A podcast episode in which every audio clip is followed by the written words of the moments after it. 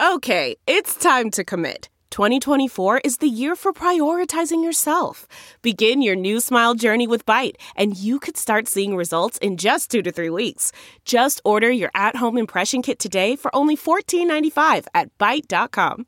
Byte clear aligners are doctor directed and delivered to your door. Treatment costs thousands less than braces. Plus, they offer financing options, accept eligible insurance, and you can pay with your HSA FSA.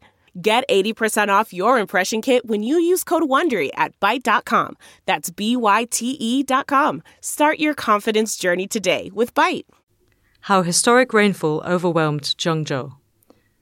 Written by Wang Mengyao, Qin Minxing, Ge Xinghang, Zhu Tianyi, and Han Wei. Published by Caixin Global, read to you by Heather Mowbray. The evening of July 20th left a devastating memory for many people in Zhengzhou, Henan province, as record rainfall inundated the central China metropolis. Torrential rain turned streets into rivers, flooding subways and road tunnels just as commuters were making their way home.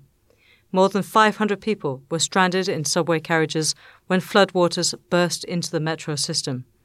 They struggled for hours amid thinning air and rising water before they were rescued, but some didn't make it out alive. At the same time, drivers were forced to abandon their vehicles on swamped roads, and others could only watch as their properties were washed away. Subsequent power and water cuts left millions in limbo. Described by authorities as a once in a millennium event, the deadly rainfall caused 63 deaths, with five people still missing, according to official data released Sunday. At least a dozen of the victims were killed in a major subway line. Several others were found dead in tunnels along a key expressway running through the city.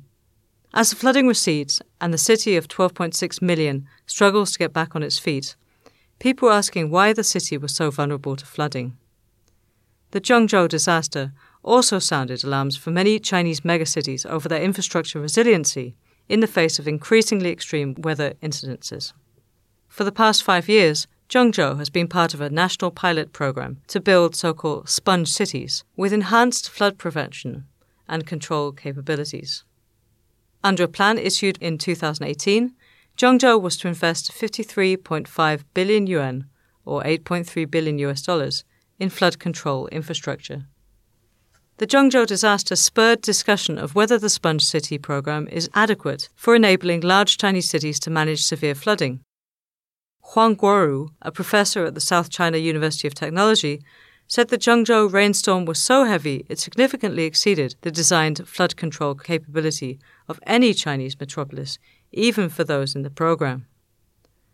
Moreover, evidence is emerging that institutions and employers ignored repeated urgent warnings of excessive flooding on the way, continuing with business as usual.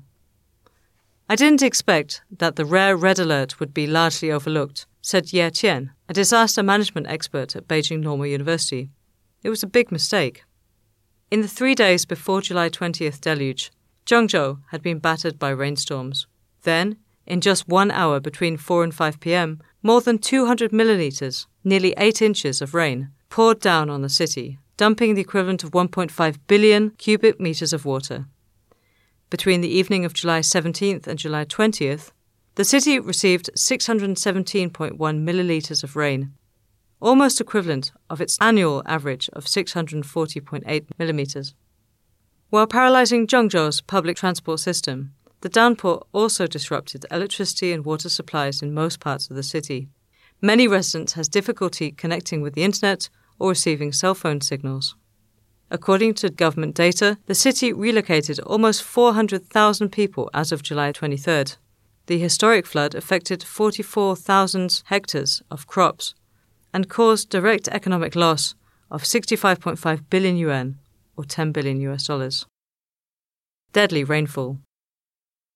The Zhengzhou Meteorological Authority on the night of July 19th issued a top level red alert for the rainstorm, forecasting 100 millimetres of rainfall over the next three hours. Since the evening of July 17th, the rain kept falling without stop and maintained a relatively heavy level, said He Ru, a public servant in Zhengzhou. But like many others in Zhengzhou, He thought it was just another rainy season that was slightly more severe. Her employer didn't issue any notice of changes to working schedules, and she decided to go to work as usual on the morning of July 20th, although parts of the roads were covered in water. It wasn't until 2 pm that He realized the neighborhood was severely flooded and her car was almost completely submerged. She called for a road rescue service and was told that the area had become inaccessible. Chen Xiang, another Zhengzhou resident, left for home around 4 pm when his company told everyone to leave early as the rainfall intensified. Chen decided to take subway line 5 as surface transportation became difficult, but he didn't know that the normally 15 minute ride home would turn into a harrowing trip. Chen and other passengers were trapped underground for hours as floodwaters deluged the subway system. Chen said he thought he might be unable to make it as he struggled to breathe in the flooded carriage before rescuers arrived, but the 30 year old Xiao Pengpeng was less lucky. Xiao lost contact with her family around 6:30 p.m. when she was stranded in a train on line 5. 2 days later, Xiao's family found her body was in hospital. According to official data, more than 500 passengers were evacuated from the subway system on July 20th. 12 people were confirmed dead and 5 others were injured. The 10 minutes. Line 5 is one of the busiest subway lines in Zhengzhou and the best option for many urban commuters during bad weather. According to the city's railway operator, daily passenger travel on Line 5 reached 374,200 people on July 20th, nearly one third of the entire subway network's passengers.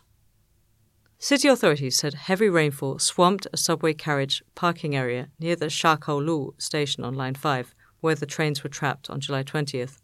Floodwaters breached defensive barriers around 6 pm and rushed underground through the entrance of the trains. Ten minutes later, the whole subway system was suspended. One person who participated in the design of Line 5 told Caixin that the railway was designed to handle floods with severity of once in every 50 years. But the July 20th flood exceeded that capacity and overwhelmed the drainage system. The person said the disaster on Line 5 reflected the railway operator's flaws in emergency response. With floodwater rushing underground, if the system continued operating for 10 minutes, it would definitely trap trains, the person said. The newspaper Southern Weekly cited a safety official at the Zhengzhou Metro, identified as Zheng Yutang, as saying that although the subway company can halt the system when floods enter the tunnel or affect power supply, the official suspension order still requires approval from city authorities. Before the decision came, subway staffers tried desperately to stop the flooding, Zheng said. Flood havoc. The floods disrupted Zhengzhou's public transportation citywide the evening of July 20th as floodwaters covered roads, tunnels, and subway stations. Many people were stranded in transport stations and highways because of the heavy rain, said Li Zhuo, a rescue worker. All the road tunnels along Jingguang Expressway filled with water, killing at least two people and swamping more than 100 vehicles. The 25 kilometre thoroughfare is a main road running through Zhengzhou from north to south and a backbone of the city's urban transportation system. Many residential complexes in Zhengzhou experienced power and water cuts starting late July 20th. According to the city's power distribution company, more than 300 power lines and more than 400 transformers were damaged by the rainstorm, leaving large parts of the city without electricity the night of July 20th. In the first affiliated hospital of Zhengzhou University, the largest medical institution in the city, the sudden power outage endangered patients using ventilators. Medical workers had to use manual equipment to help them breathe. The rainstorm also damaged Zhengzhou's telecom infrastructure, affecting tens of millions of users, the Ministry of Industry and Information Technology said on July 21st. Internet access in the city was also largely down. As the flood receded, roads re emerged but were riddled with holes in the Zhongyuan district in central Zhengzhou. 84 road collapses were reported as of July 22nd. The damage mainly reflected improper repairs during previous renovation work, one government source said. As the rain stops, a small collapse can be fixed in two to three days, but some more severe damage will take half a month, said Ao Mingcheng, a road maintenance official in the Zhongyuan district. Ye Qian, at Beijing Normal University, said the Zhengzhou flood shows how extreme weather can trigger a chain of disasters in rapidly growing cities. With interruptions to transportation, power, and communication, the natural disaster becomes a series of social problems which require a coordinated mechanism to deal with, Ye said. The Sponge City. As flooding overwhelmed Zhengzhou's drainage system, questions emerged over the city's years of heavy investments to improve flood control. By 2020, 23.6% of Zhengzhou's urban area should have met national standards for sponge cities, and the percentage was to increase to 88.5% by 2030, according to the 2018 plan. The sponge city concept focuses on using urban drainage and ecosystems to retain and recycle as much as 70% of rainfall. Such a design would fit cities with mild weather changes, Ye said. But many cities in northern China have imbalanced precipitation throughout the year, and if heavy rainfall came over a short time, the sponge city system would be unable to handle it, Ye said. A large part of Sponge City construction is building an intensive underground sewage network. But in Zhengzhou, many of the areas worst hit in the July 20th flood were in the downtown area, where the sewage network has been well developed, according to South China University of Technology's Huang, who attributed the problems to outdated equipment and lack of maintenance. The Sponge City program alone cannot deal with all urban rainstorms, and only a unified system, including subsystems such as runoff controls and storm sewers, can solve problems such as waterlogging, Huang said. Neglected red alerts. Warnings were issued before the rainstorm struck.